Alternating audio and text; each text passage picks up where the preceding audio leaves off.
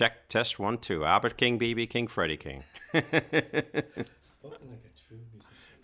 How you doing? My name is Arthur Neilson, and you are listening to Talking Blues.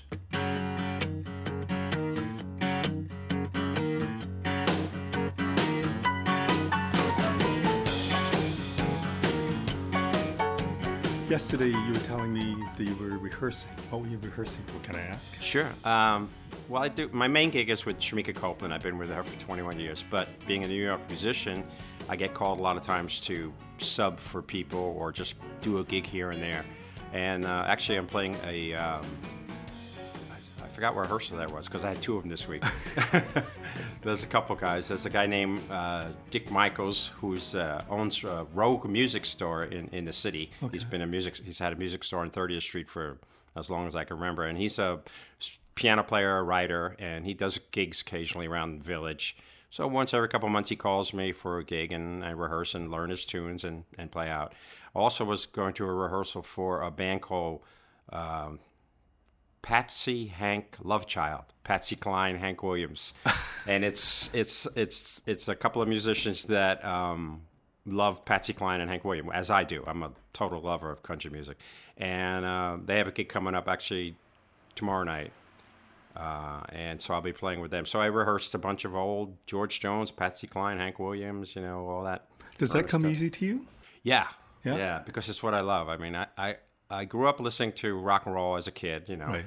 But the minute I heard Albert King, I was bit. You know, I mean, that was it. I remember I was in high school and I was listening to FM radio had just become a, a big thing where they started having FM radio stations in New York City. And I remember listening to Roscoe. He was the DJ, and he would play all kinds of different stuff at night. And one night he played Albert King Livewire Blues Power. Oh, yeah. And oh my God, I didn't. My body was covered in goosebumps. I just couldn't believe what I was hearing. I was How just old like, were you? I was probably 15 or 16. I started playing when I was 15. So 16 I was maybe. It was shortly after I started playing. Can I ask what made you start playing? Um, I was in love with the guitar from from probably from the day I was born. I, I just I saw a guitar and I just wanted it. You know what I mean? My uncle had a guitar up in his closet on the upstairs in my grandmother's house. My uncle lived with my grandmother, and if we would visit, I would always go up to his room and sit on his bed. And just hope that maybe he would come up and open his closet and show me his guitar. I, I don't know why he would do that, but I was just figured if I sit here, maybe he'll ask me what I'm doing here, and I could say something. But and occasionally I would see it, you know. And um, my cousin had a guitar, and I think when I was four years old, I stayed with my grandmother for a week, and she took me up to a toy store and told me I could have anything I wanted, and I pointed to a. Uh, a little plastic guitar that I'd seen hanging there, and, and she bought it for me, and it was you know, one of those little toy things, you Yeah. know. And then a year later, I spent another week with her in the summer, and she took me to the same store and said I could have a toy if I wanted. And I pointed to the guitar again, and she said, "I bought you one last year." I said, "I know, but it broke. I don't need another one." so I mean, as far as I know, it's it was like something I was just born with. I just was in love with the guitar. I mean, my mom would watch the Lawrence Welk show, and I would just watch. Uh, Buddy Merrill, who was the guitar player, he was playing a Jazzmaster or a Stratocaster, and I was like, "That's that's so cool. That's what I mean. This is before the Beatles, even you know, what I mean, and all that. And then when the Beatles and Stones came out, I was like totally hooked. And uh, but my parents were kind of not behind me getting a guitar. They thought it would be a fad, you know, and you have to finish school, and they're, they're right, you know.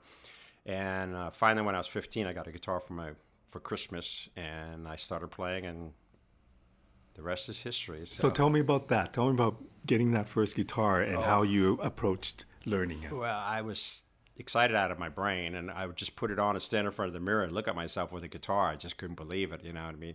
It was an electric guitar too. It was just. So A, when you did that, who were you in the mirror? I don't think I was anybody. I just just having a guitar in my hand and seeing myself with a guitar. I still get that way. If I see myself on a video or I look at myself in the mirror when I'm playing, I'm like, wow, I play guitar. It's just it's a thrill for me to play guitar. I mean, I just love everything about it. If you ask anybody about me, I'm a guitar geek. I know everything about guitars and I just fascinated by it. Did it come easy to you? Well, I didn't think it did, but when I think back, um, basically, here's the funny thing: when I got it, I didn't really, I didn't take lessons or anything, and I didn't know what to do with it. I learned a few little licks. I learned how to play ba ba ba ba ba satisfaction. I learned how to play Peter Gunn because these are all little things you could do on one string. Right. And finally, my father said to me after a couple months, he said, "You know, I bought you that guitar. You better learn how to play it or something like that." He was very strict with me, and and uh, so I got a, a just a book with with a like a guitar chord dictionary and it had just a bunch of basic cowboy chords, you know, open chords, and I learned how to play all those. And then I was lucky because a guy that I went to school with in high school, his father worked for a publishing company, and they would make all these books with all the songs of the pop hits of the day. And if the book was printed upside down or was, something was wrong with it, they couldn't sell it. So he would get all these books that they were going to just throw away, and he would give them to me, and it had all these chord charts it, you know, songs with Beatles songs, the Byrds, whatever, you know. And I would just learn how to play all these songs. And, just upside down. Well, some of them it was readable. It was right, just right. like the cover might have been upside down or something was misprinted, but basically you could read the read the chords. The other thing I used to do is I would go to the um, there was a department store in my neighborhood, and my older sister and I would go down to the store and I would take a piece of paper and pen and give it to my sister, and I would open up like a, a book with like Rolling Stone songs in it, and, and I would just read off the chords to her. I'd just go G, C, A minor, D minor, E, and I didn't know like how you know how many bars. I just knew that these were the chords of, of, of a song, you know. And then I would go home and try to figure out how to play that song from the, the chords that I wrote down on a piece of paper. And then after a while, I just started listening. You know, my ear started getting better, and uh, but I was in a band. I mean, I started playing when I was 15. I think I was in a band by the time I was 17, playing high school battle of the band kind of things. Mainly rock music? Mainly rock music, yeah. But by then I was already into blues because I had heard Albert King. I was really into Chuck Berry, Albert King, BB. I heard BB King, Albert King, Freddie King, all those guys. And then I just, I was totally taken in. And But I lived in Queens and totally white neighborhood where everybody just wanted to play top 40 music. Right.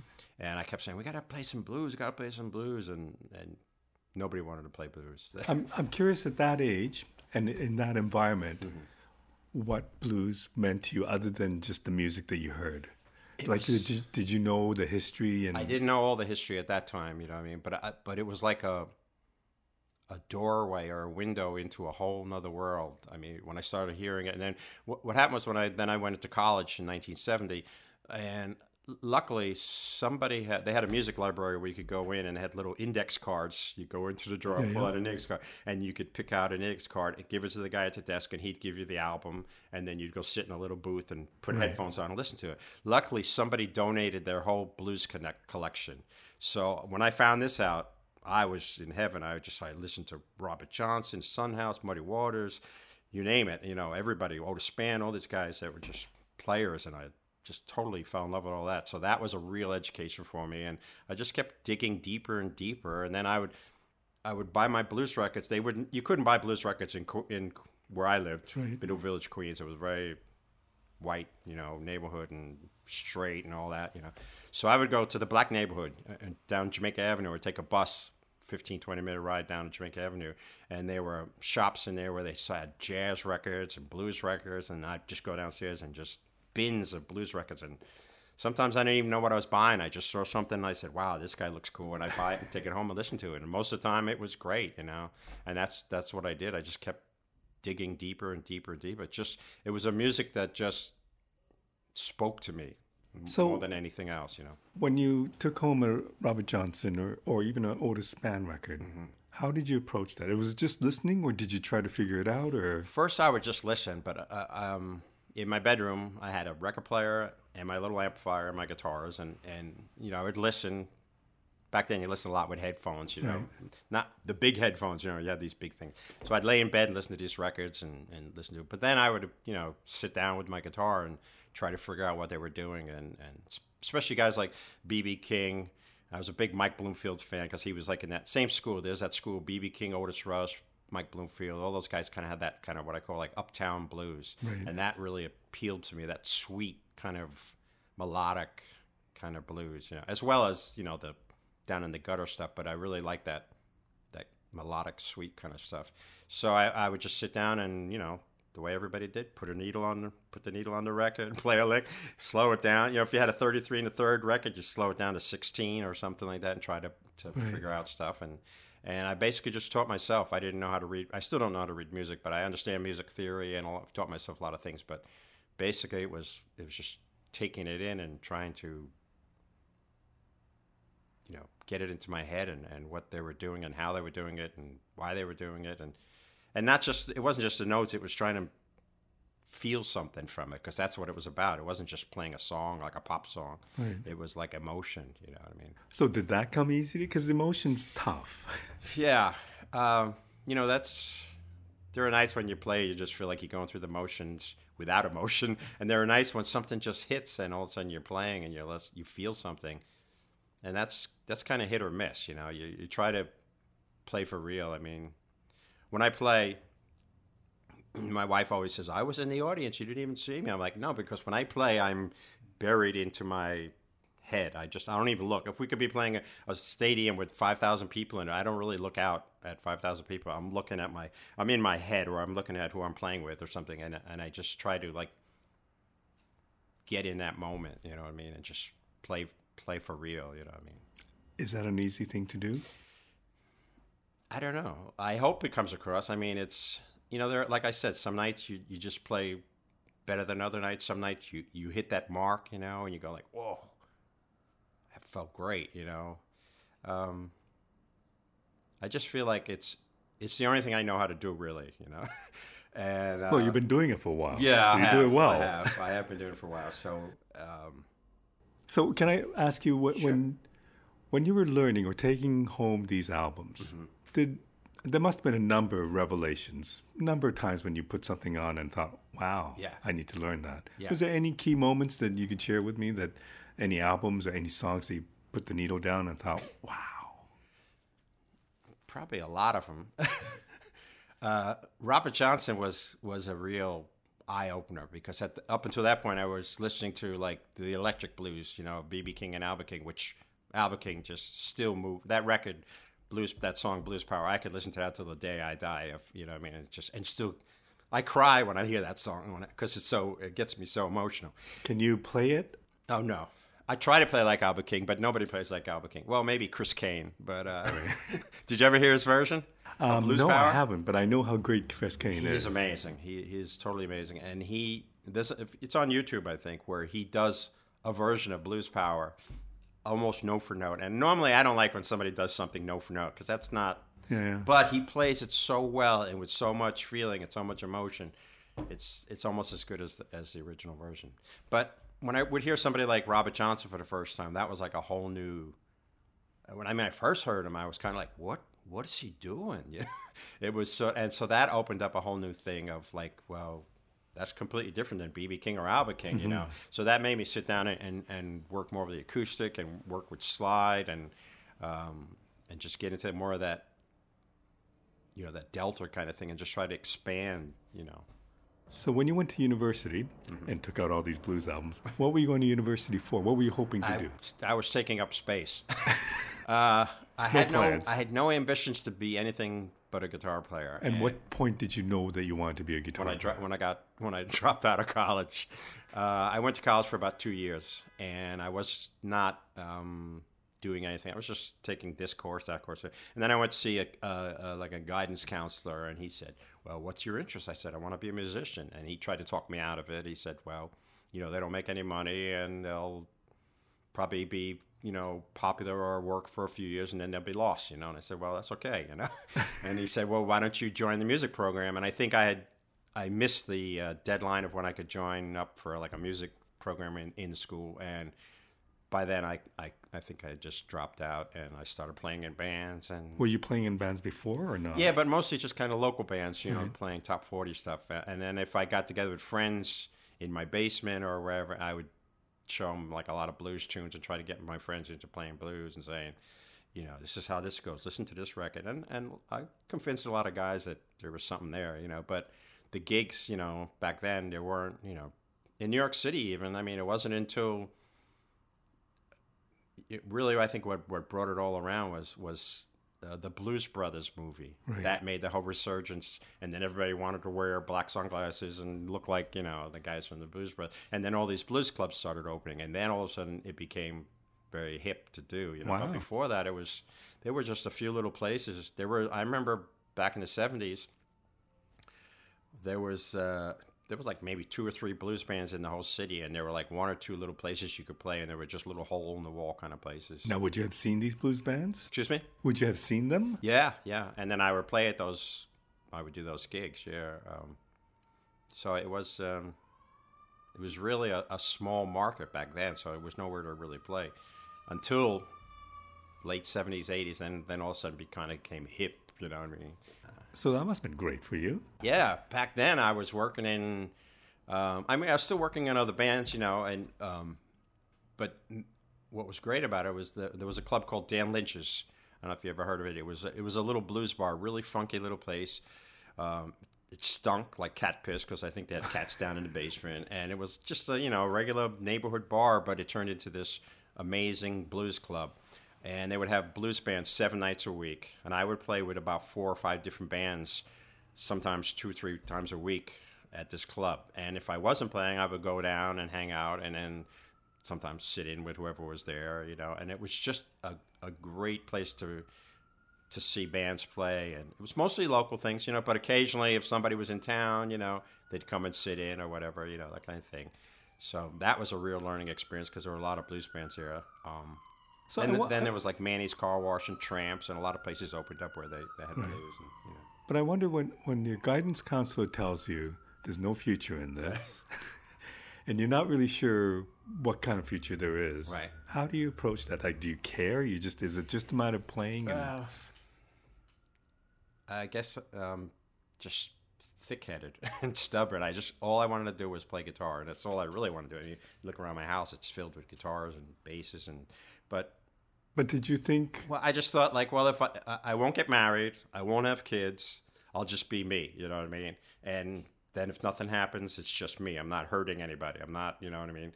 And, so you actually went thought that way. Oh, that's how I thought. Yeah. Okay. But then I met my wife, and she was, you know, on board with me. You know what I mean? And and we both were musicians at the time. You know, right. and so, um, so it was kind of like whatever happens happens as long as I'm playing. You know, and I you know I read an article, an interview with Elvin Bishop in Guitar Player magazine when I was first learning how to play back in the early '70s, and um, he said if you stick with it long enough, it'll happen, and I believe that. Right. So. But I, I wonder what your idea of success was back then. Was it just doing it, or did you have ideas that maybe this would grow into something big? And um, I don't think I ever had ideas that I would. If you would have told my young self what I've done today, or who I've played with, or how well I can play, or whatever, you know, because I can't believe if I was 15 and, and listened to myself now, or saw what I've done, or where I've been, or who I've played with, I don't think I would have ever believed it. Right. No way. I would have just, you know, you know, growing up in Queens and it was a working class society. You know, my dad dropped out of school so he could work. You know, and he worked and he wanted me to go to college and have a better life. And I guess I just thought, well, by the time I'm 20 something, I'll have a day job and that'll be the end of my life. I didn't. So all I wanted to do was play so that I would at least have that. And uh, and I've had that. I've been and, playing. And you never had to do pretty much my whole life. I've had little jobs here and there, but I haven't had a real job in, you know, day job in 25 years or something. Wow. 30 years. 30. I think the last job I had was in 92. And, and it was just part time working in a bookstore. And I was able to still keep my gig schedule up. And did you ever, I always ask this, but did you ever question playing music? No. I mean, like, should I keep doing it? Yeah, yeah. Never. Or why am I doing this? Never. Because I would do it. You know what? I, I always say I would do it even if even if I didn't become successful enough to make a living at it, which I am happy I can do that now. Um, I think if and if I was working that nine to five job, I would still be playing guitar as much as I am now. I don't think I would ever have given up. It's it's like my it's just all I do. Yeah. So, and and through this journey, you've played with a lot of different people, mm-hmm. and I, I, I would presume that there were times when things might have looked really hopeful, mm-hmm. and, and other times when they weren't. Yeah. Tell me about the hopeful moments. Um, well, the hopeful moment was was playing with Shemekia at first, because uh, that was and but it turned out to be good. I mean, Yeah, yeah.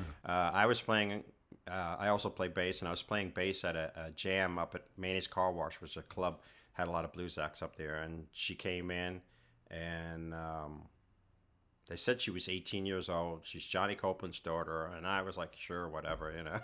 and then she got on stage, and she was like dressed up with high heels and a beautiful red dress, skirt, whatever, and hair and nails, and and she got on stage. She goes, "B flat, shuffle, watch me for the stop, boom," and I was like singing and playing. I was like, wow. So there was like a real hopeful moment there. Was like, this girl is something else. And then I heard she was looking for musicians. She had just put out a record and she wanted to go on the road. And I'm like, so that was like a moment where like, hey, here's my number. I play guitar, I play bass. You know, I'd love to play with you. You know, and it turned out that I got the gig, and I've had it for 20, almost 21 years. This month I'll be 21 years I've been playing with her. We've traveled, we've played all 50 states. We've played all through Europe and Eastern Europe, and we've been to Australia. We've been to India. We've been to Brazil, and But you knew the moment you saw her. excuse me. You knew the moment you saw her. The moment she opened her mouth and started singing, you know, because what happened a lot of times with jams is, you, you know, somebody's daughter is going to come up. So and so's famous daughter is going to come up, and they're usually not quite as good as yeah. the famous father. You know what I mean? So I was jaded, and I was like, sure, whatever. She's going to come up and whatever. But as soon as she she got on stage, I knew she. First of all, she was 18, and she was so professional, and she sounded amazing, and she knew how to like, you know, call out a tune and tell us where the stops were and things like that, which, you know, was like, wow. So yeah, pretty much the minute I heard her sing, I knew this was like. And you know, a lot of times I would get asked to join bands or, or play on things, projects, where I didn't. You know, I like the people, but when I heard their music, I'd be like, you know, that's really not my thing. You know what I'm saying? So, thank you, but no thank you. But with her, I was like, that's my thing. I can play that. I can play with her for sure. You know, and be myself. You know. And obviously she feels the same way. Yeah, I, I hope so. But the other interesting thing is she's taken different turns. She's Yes. not just blues and Well, yeah. Well, I'm I'm not just blues either. I mean, I, I've I've you know I grew up listening to a lot of other different types of music, and I love classical. My dad loved classical music, and it was in the house all the time. So I love classical music, and I think that's in my DNA. You know, so I loved. Uh, old like country. I don't really dig country music now, but the old Hank Williams and all that kind of stuff. Lefty Frizzell and George uh, George Jones is one of my favorite singers in the world. I love him because that's to me that's almost like the same thing as blues. It's emotional, soulful kind of music, and soul music. Otis Redding and O.V. Wright, all those kind of people. It's just you know that stuff is to me it's kind of all in the same category. It's soulful music. It's emotion. It's about what you feel. You know what I mean? Right. Whereas like pop music and country music today and other stuff is is more about you know it's nice and I listen to it you know but um it's a, it's not my thing you know but so How how tough is the New York scene, music scene? how's the music scene now? Well, how tough has how tough is it to break into it and, and to make a living out of it? I'd say it's right now. It's probably pretty tough. I mean, I'm lucky because I've been around a long time and people know me, and I, um, so I get calls to to do things, you know. But if I had to just survive on you know little gigs around town, I don't think I'd be able to do it. You know, I'd have to, you know, get something else or tour. You know what I mean? I think that's the beauty of it. I work with Shemekia, and lately I've been working with Vanessa Collier. Are you familiar with her? Yeah, yeah. Yeah, I've been doing some gigs with her, and she's amazing. And She's so, um she's really up and coming. Yes, she Things is. are happening. She's Yeah. definitely happening. Yeah. So, um, Is it hard to juggle the two? Like well, scheduling wise, it's sometimes hard, yeah, because it's hard to book things in advance. I have my own band as well, but it's always really hard. People say, "When are you going to play out? When are you going to play out?" It's really hard. you can't call a club and say, "Can I book something three months from now?" Because three months from now, Shemekia may get a gig, and then I have to call the club back and say, "I'm sorry, Right. I have to do this gig because that's my first call." You know. So yeah, it is difficult, but lots of times um, sometimes things happen where like oh my guitar player's sick and can't do it or whatever can you do a gig next week or you know or s- scheduling you know so you just work it out and try to fit everything in so how how active are you promoting your own career? not very active Okay. i'm not i'm not a uh, that's just not my thing i guess I, you know i should be and everybody goes oh you should do this you should do that but Um, Because you've released a number of albums. I've had three albums out. Yeah, yeah, three records out, and uh, I should put another one out because I have a lot of material that I haven't recorded yet. But um, um, it's not that I'm lazy, but I guess maybe um, I don't know. I don't push myself that way. I, I kind of I'm always working on the guitar, but I'm, the business part of it never. Um, I've been lucky because a lot of people usually get out there and have to network and push, push, push, push, and I've been very lucky that a lot of times people will call me and I'll be like, okay, great. You know, like, I mean, the Shemekia thing just happened. That was great. You know, uh, Vanessa called me because she knew me through Shemekia and through some other people, you know. I find it I find it interesting, and I don't know if you find this, but oftentimes I was actually talking to a composer last week, and he was talking about how when he puts out feelers or asks to work with people, they don't that doesn't seem to happen as much as just out of nowhere a phone call would come in. That's what happens to me You a lot know. of times. Yeah, out of nowhere, somebody just calls me up and says, "Hey, I, you know, I'm going. I got a tour next week, or I, I got three dates, or I got you know this or that, and can you do them? You know, and yeah, I've been, you know, they always there's this. I born under a bad sign. I, I was kind of born under a good sign. I feel like I've been blessed. Well, well, I, I would presume because we, you know, there's the other topic that we talk about, which is luck or talent. But I don't, I don't think one gets lucky if they don't have the talent. Right. Or the opportunities don't come up. Yeah. So obviously, I think it's maybe like fifty percent talent and fifty percent um, that I'm not an asshole. because there are a lot of musicians that are way more talented than me, but they're difficult to work with. Yeah. And that goes a long way. It might even go more way uh, longer than having talent. It might be like forty percent talent, sixty percent personality. Because to work with people on the road, travel in a van for seven, eight hours, or fly, you know, cross country, and then hotels and logistics and canceled flights and flat tires and accidents and whatever, all that stuff that goes along with it. I mean, the playing part of of of music, of music is only an hour, an hour and a half at night, and then the rest of the day is is traveling and getting to the gig, getting back from the gig, you know, whatever, and doing all that work. You know, I mean, sound checks and all that. So your personality and how you work with other people is extremely important, and I think that that might help. You know, I try to be. is that something you figured out, or is that something that's just It's you? the way I was brought up. I think my parents were really good people, and um, they brought me up right. if we if we go back to the idea of you putting out your own stuff, and you say you don't really promote yourself, but you you've done three albums, thinking about another one. So, what would be the reason for doing albums? Like? How do you justify doing an album, and and what motivates you to do that? Well, I write a lot of things, and I guess I just want people to hear what I do. You know what I mean? Because I think people see me with Shemekia, or they see me with Vanessa, or they see me with whoever I'm playing with, and they hear me doing their music. You know, and I have a lot of music of my own, so it's just a way. Of, it's just an outlet for me to just say, "Hey, this is this is what I do, and this is what I write, and this is this is another side of me." You know what I mean? And just just feel like it needs to be out there. You know what I mean? And what what would be the expectations out of that of putting it out?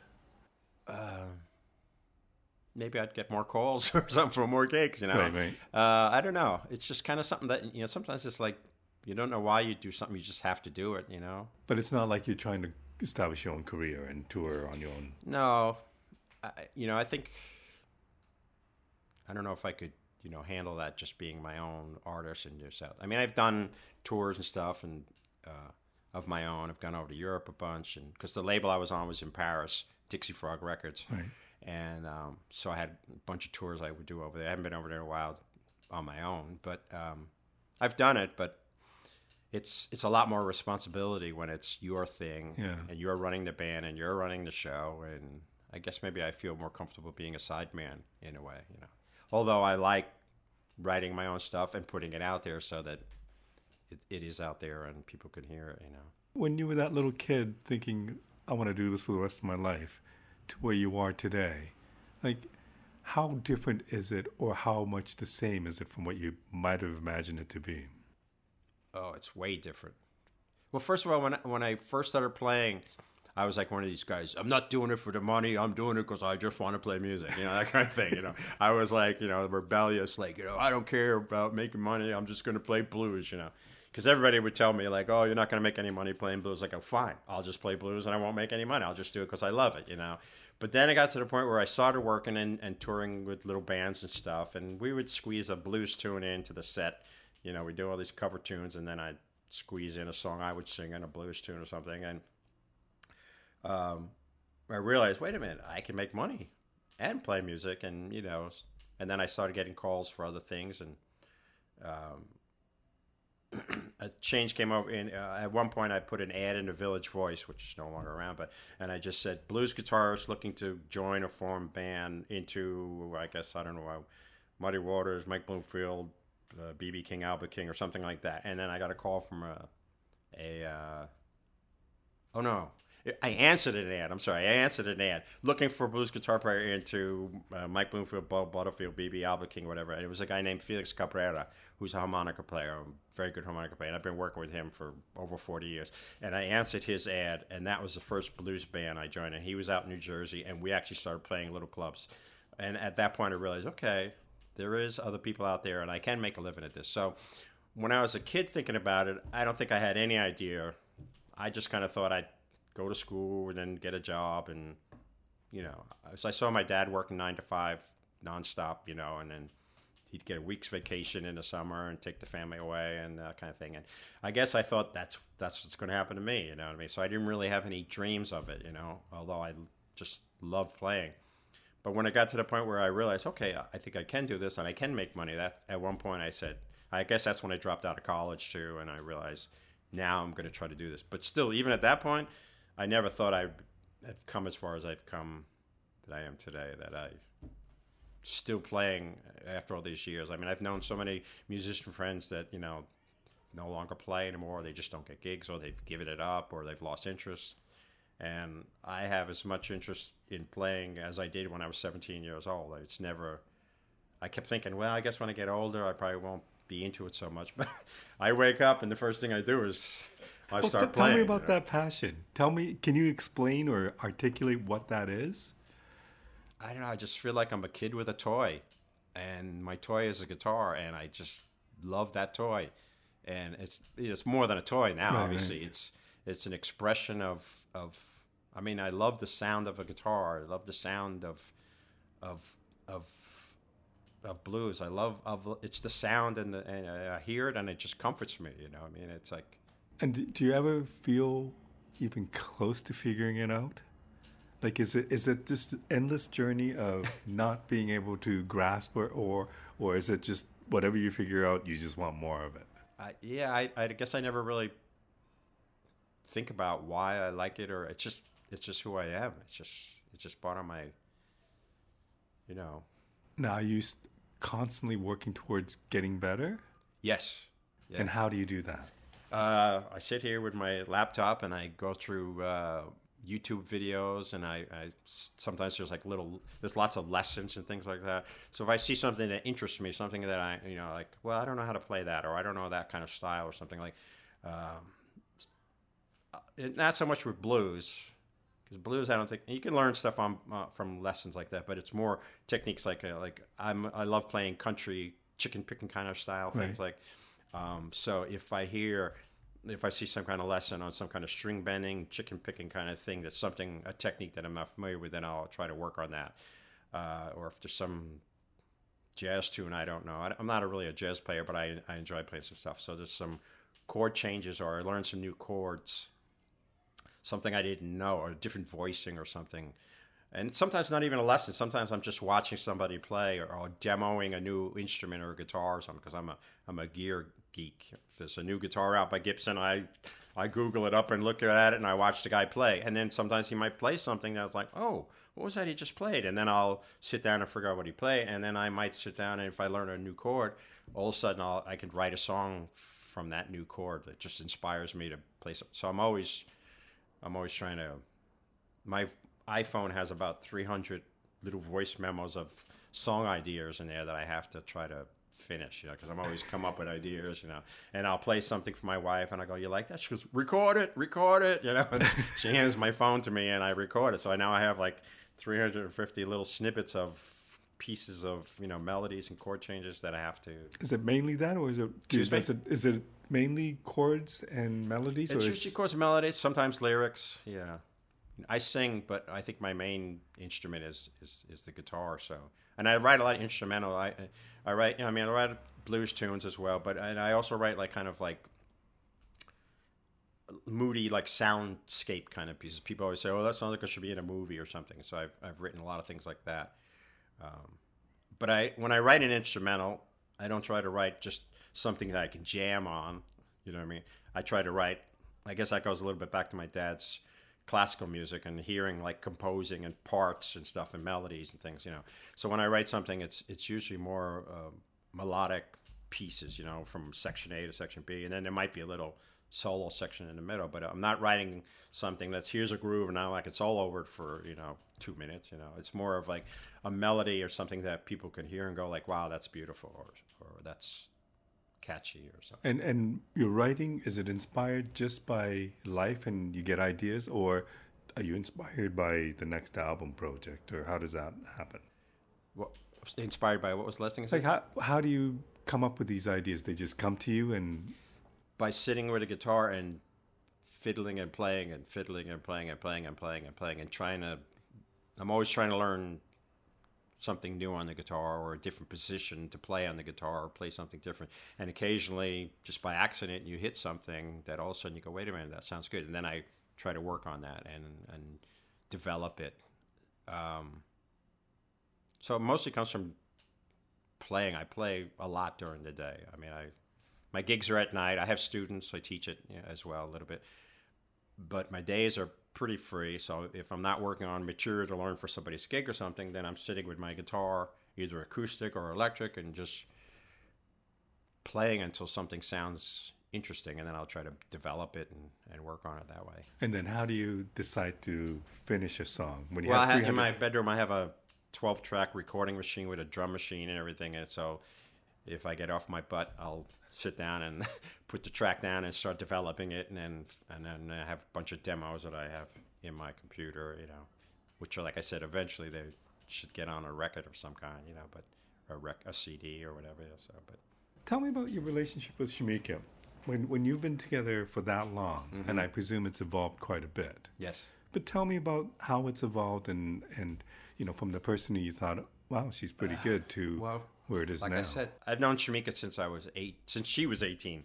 Um, so basically, she was a kid. I mean, but a very grown-up kid. Her father had just passed away a year before, and I think she, in those last few years before he died, she grew up really fast, and she was running the whole show. But she was still young, you know what I mean? And now that she's she turned 40 today, she's over the years she's become a very um, she's a woman, a very mature, accomplished woman, and so our, our relationship has gone more from you know a younger person, older person meeting to like we're almost even though we're quite a few different years of age, we're we're on, on much more equal ground now, and I I feel like we have this closeness where when you're close with somebody you don't always have to talk because it's understood. And i think we have that kind of understanding where she knows i'm there for her and and she's been great to me for all these years. So Did it surprise you?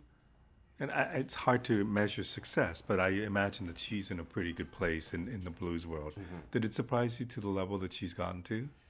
And I know you said that she was she was very talented, Yeah. but that doesn't necessarily Um, equate to something happening. you know what it didn't really surprise me that much because um, right from the beginning the response that she got from audiences you kind of can tell you know if you go out and you you know yeah, i've been in lots of bands where you go out and you play and uh, nice you know but that was never the case with Shemekia. i mean we go out and the first gig we did it was just like crowds went crazy you know i mean so from from the beginning you know you had a few gigs where maybe it was a bar that nobody knew who she was or whatever and didn't really care, you know. But I would say nine tenths of the gigs, they were always great gigs and people always were like blown away by her. And how could you not be? I mean, her voice was amazing, you know, I mean, it still is, you know. Um, and it's matured. That's the thing, too. I mean, when I first met her, um, her voice, she was 18, you know, when she did that first record. And so her voice has just matured over the years like a like a fine wine or a brandy or something and it's just so strong and warm and so much more there than there was when she was young. And she was great when she was younger, but she's even better now. So it's it's been nice to watch her develop like that and just grow. And uh, but I, I don't think it was a surprise at all because everywhere we went, people loved her, and uh, it was so. You also worked with Cyndi Lauper. I worked with Cyndi Lauper. Yeah, that So was. So did you know? I mean, this was before she broke out big. Yes, yeah. Did you know that she would have that potential? Um, I think so. Um, the first time I saw Cindy, uh, I was still living out in Queens, and I went to a little local bar, and there was a, a cover band playing there, and there was a a little blonde girl with little cut off jeans and singing. She sounded like Stevie Nicks back then. She was singing some rock tune or Joplin or something like that. And I remember going home and telling my wife at the time, but she was my girlfriend at the time. I said, "Wow, I saw this singer tonight in a bar, and she was really good. She was like really could sing, and she was good." And then like two years later, they approached me at a gig one night, her and a couple of the guys from Blue Angel, which was the band we had, and asked me to join the band. And uh, the band got lots of critical acclaim. I was kind of surprised that that band actually didn't go further than it did, but it was one of those situations where we were signed by Polydor and we were signed by the president and the vice president of the label, and then both those guys left the label. And what happens with that is then you become pushed to the back burner, Right. you know. And and then people saw the potential in Cyndi, you know, as like, oh, we could just grab her. And we kind of got to a point where the band, she wanted to um, go with this other label, and and we were just all kind of like it was falling apart, and we all just kind of decided like, well, you go your way, and we'll just you know. But I, it, it didn't surprise me that she went that big because she was determined.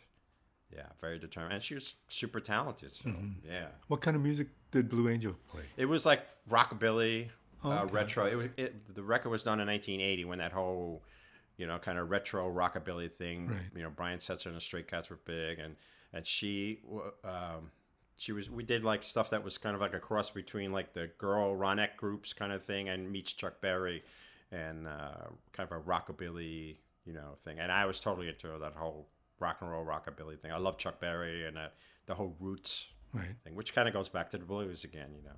So when you go through an experience like this, and you're at this point, you're relatively young, Mm-hmm.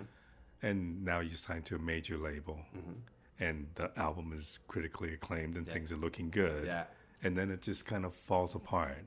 What does that teach you? Like, what lessons do you walk away with that? uh, well, at the time it didn't teach me anything, but now that I look back on it, I realize that life goes on and you just keep doing what you're doing. But at that time, the band broke up. We lost our label. We lost our manager. Everything was falling apart. And I was pretty depressed. And I was about to turn 30. so I thought, like, oh my God, my life is over, you know? Oh no, it's over. That's it. I'll never play in a band again. I'll never work. That was it. I had my one chance, whatever, you know. I mean, did you really feel that way? That it I did. I felt yeah, that way at that okay. point. You know what I mean? I had, and then I had to get a day job for a while, and uh, but that's when I kind of went from when I said, you know what, I'm just gonna. That's when I kind of made a decision to kind of like go a little bit more straight towards blues and doing the roots blues kind of thing, as opposed to trying to be in like a rock and roll band, making it on a label kind of thing, which was what Blue Angel was, you know, um, and that's when I started playing. That's when all the blues clubs started opening as well, and you know things started taking off. So there were lots of clubs in the city I could play out, lots of bands I could play with, and and things started taking off in that direction. That's and then I never looked back. So I think looking back on that, uh, you know, even though I thought it was like the end of my life, oh, I'm turning 30 and I just lost my major labor deal and all that, I just went back to like I'm just going to keep playing and and do what I do, and and then things turned out, you know. Did, And in a way, I'm kind of glad they did because had that band taken off and became really big, I don't know where I'd be now. You know what I'm saying? It would have been like what your guidance teacher said. Yeah, yeah, you know? yeah, Like, exactly. Because right. it wouldn't have lasted Yeah, that long. It wouldn't have lasted. It Yeah. would have been a flash in the pan. We would have been big for whatever, and then you know, then what? Oh, he's that guy. that Has been, you know, whatever. So instead of like going up there and jumping up and then falling down, I feel like my my whole career has just been one slow, slow uphill thing. You know, where I just keep playing and I just keep doing what I'm doing. You know. But with a lot of highlights. Excuse me. A lot of highlights. Yes. Oh yeah. Like the Letterman show, I presume, was The Letterman was. You want to know my biggest highlight? Hi, the, uh, my birthday um, back in I don't know what year it was. My wife took me to see Les Paul at um, the Iridium. Right. He was playing every Monday night, and my birthday was December 18th, which is the same day as Keith Richards. And uh, do you know John Paris? Yes. Guitar player. Okay. John and I are good friends, and um, I went to see Les Paul. We went out to dinner first, my wife and I, and had a few drinks, you know, and then we went to see Les Paul. We were at the late show. We're sitting at the front table right in front of the stage, and John Paris is sitting in with with Les Paul, and uh, he comes over to my table. John does after the set, he, or after he's finished playing, and he said, "Today's your birthday, right?" And I said, "Yeah." He goes, "Same as Keith Richards." I said, "Yeah." He goes "Hey." He jumps back on the stage. He whispers something into Les Paul's ear, and all I hear Les Paul say, "Yeah, bring him up, bring him up." And I'm like, "What?" And like, and then John goes, "Do you have a guitar?" I said, "I don't have a guitar. I came to see Les Paul. What are you talking about?" And then he said, "He doesn't have a guitar." Les Paul says, "He can use mine." So Les Paul, they get me on stage. They introduce me as Shemekia Copeland's guitar player. And uh, he hands me his Les Paul, which I don't know if you've ever seen that guitar. It's got like a million switches yeah. on it that he customized, you know. And he tells me, don't touch anything but that one knob there. I said, is that the volume knob? He said, yeah. I said, okay. And I get up there and I and I played like two songs with So the band. he's not playing with you. You're No, he's not playing. I said, "Where are you going?" He goes, "I'm going to the bar and have a drink." So I didn't get to play with him, but I actually got to play Les Paul's Les Paul, and he came up and was extremely complimentary and wanted me to play a third song. And I said, "Look, Les, I appreciate it." I said, "But people paid good money to come see you, not to see me." I said, "I even got a sub. I had a gig that night. I said I got a sub so that I could come see you." And so he was all excited. And then uh, Lou Palo, his other guitar player, I knew him from previous. He said to me afterwards, he said, "Stick around because after everyone leaves, we could sit around and you can talk with Les." So we did. We waited till the end of the night, and I sat and talked with Les Paul for about forty-five minutes, and it was just like you and I just sitting here talking back and forth, and it was like one of the most amazing experiences I've ever had. It was like probably the best birthday I ever had. Wow. Yeah, it was incredible. So, what's it like to play guitar, Les Paul's guitar, in front of him when you weren't even expecting to do so, and now you're also doing Well, it in front of a crowd? I was extremely nervous, extremely nervous. Um, what did you play? We, well, John sang. John Paris was still up there. He was singing and playing harmonica. We played. Uh, uh, it was Christmas time, so we did "Run Run Rudolph," Chuck Berry kind of thing. But then we also did. Um, what was the other one we did? Uh, I think we did "Mystery Train," a rockabilly thing, which I Yeah. do a lot of that chicken picking thing. And Les Paul has like a little pedal board in front of him, and he always liked a little bit of that slapback echo on his guitar, you know. So it worked perfectly for what I was doing. So I just, I was nervous, but I also had had a few drinks.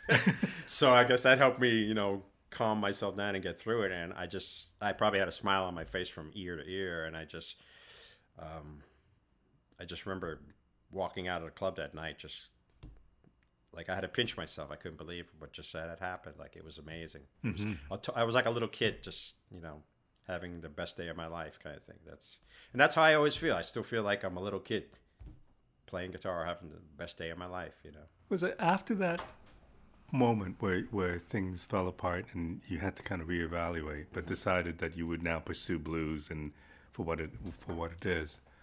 But you've been pretty lucky and successful since then. Was there a moment, and successful being relative, but was there a moment where you thought, "Yeah, I've kind of made it"? I never think about the the make. When I was young, I used to think about the making it thing. Right. You know, but what does making it mean? I don't really know what that means. You know, I mean, I guess people think it means you know you get signed to a major label and then you're a star or whatever. You know, but that's not me. That's not really what happened to me. I just kept playing and I kept getting more gigs. It got to the point where I didn't need a day job anymore. I could make a living doing this, and people were respecting me for what I did and hired me for what I do. And um, I was able to. I, I I own a house. I own a car. Um, you know, I'm I'm not rich, but I think I'm successful because I'm doing what I love to do. And you've been doing it Uh, yeah. all your life. Oh yeah, yeah. So I, I that's why I say I'm blessed because I know a lot of people that are not doing it or not making enough to make ends meet and had to like kind of stop and get a day job or do something and you know I'm I'm still doing what I did you know years ago and I'm still doing it and still loving it you know So I know that you play in various places. You Mm-hmm. do Monday night jams. This weekend you're going to be at Tampa Bay Blues Festival, yes right? yeah And so you play in small clubs and large festivals. Mm-hmm.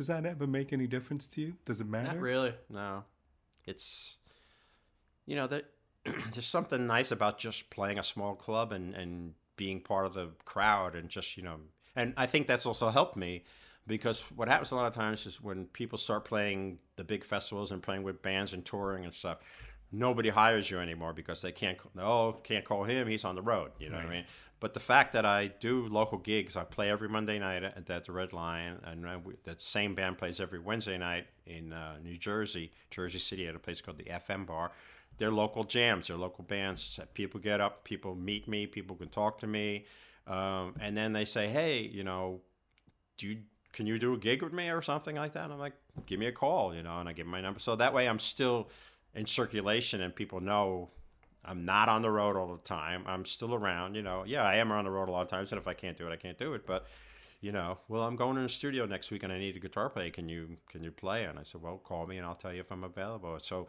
I think that helps me stay, you know, in circulation as opposed to being like, oh, he's on tour, don't call him. You know right. I mean? So and and I like it because then you're and I also get students that way. People hear me play, and they oh, do you teach? Yeah, I teach. You know, I mean, because I don't advertise that I teach either. I don't. You know, a lot of people put up things, or you know, I'm not even on Facebook, so I'm I'm just kind of a private guy. But people see me there at at those jams or local gigs, and you know, come up and talk to me and. Tell me what you get out of teaching. I mean, I, do, I expect that it's not just a fine. You know what I got out of teaching the most? Yeah. I became a better guitar player because when you teach, right, um, you have to know what you're teaching. You have to know how what you're talking about. You can't just. I don't want to just go. Here's a blues riff. Play it. You know what I mean? I want to say this riff works because you're on this chord, and these notes are part of this, and this is part of this, and this works because of this. You know. So I don't want to teach somebody. You know, my thing is you give them a fish. You give them food for one day. They eat for one day. You teach them how to fish. They can cook. You know, eat for the rest of their life. So it's like that's what I'm trying to do. It's like what I try to do is teach them how to open up the fingerboard, understand not heavy theory, but enough of it so that you understand how music works, so you can figure things out on your own. Because that's when I first started playing. I just learned by listening, copying things off the record. I didn't understand what I was doing. So when I started teaching, I had to understand what I was doing. So I read books, I looked online, videos, anything I could read just to like kind of understand. And then I had to break things apart and figure out why does that work? Why is this? Why is that? So by teaching it it taught me uh, to be a better guitar player to understand what I was doing. Plus, when you see somebody learn something and feel good about it, that's mm-hmm. that's a great feeling. It doesn't always happen. A lot of times you get students who just come in, they come back the next week, they really haven't practiced, they're the same old thing, you know. And, but if you have that student that comes in and is like dying to learn something, and then you see them come back and want more, that's a great feeling, you know, that you've passed something along. You know what I mean? Did you? You, you never took lessons yourself. No. Well, I took lessons with a guy. I wanted. You know, I thought I was going to learn how to play jazz. It was like 25, 30 years ago. You know? And so I took lessons for about six months with a jazz guy, and he taught me a bunch of jazz chords and stuff. And and uh, I learned a few chords and a few things, but it you know after I lost interest a little bit, and I just kind of went back to teaching myself. But because I really wasn't going to be a jazz guy, I thought, okay, I'll be a jazz guy now, you know, which I'm not. You know what I mean? So, but it, helped me like learn some new chord things and, and some some you know opened up my head a little bit. You know. So when you decided to teach, did that come easy to you? At first, it didn't, and the reason I never wanted to teach because I'm not formally trained, so I felt like I didn't have the right to teach. But it started where I, I went in the studio with a with a guy and his his there was a band that wanted me to play on their demo, and so I played on their demo, and it was kind of like heavy rock, and I didn't really dig the music, but they were friends and asked me to do it, and they paid me, and I did it. And then after the demo was over, they said, "We want you to join the band." And I said, "Well, to be honest, you know, I like you guys, but that's really not my music, and I, I, I that's not my thing." And they go, "Well." Can you teach me how to play how you play so I can do it then? And because there was another guitar player in the band, and I said, well, I can teach you what I know. I can teach you what I do. Yeah, I can do that, you know.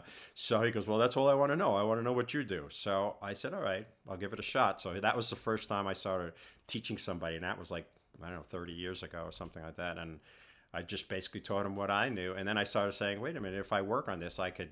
And that's when I started doing more research into it. And, and basically, what I tell people is like, what I try to do is not teach beginners because I don't think I'm qualified for that.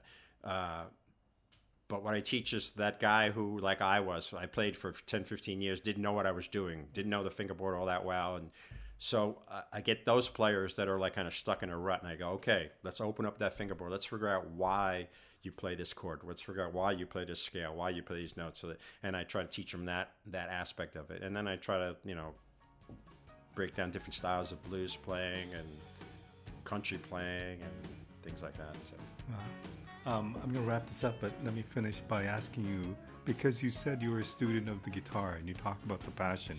What's the greatest thing you've learned from the guitar? That I could do something.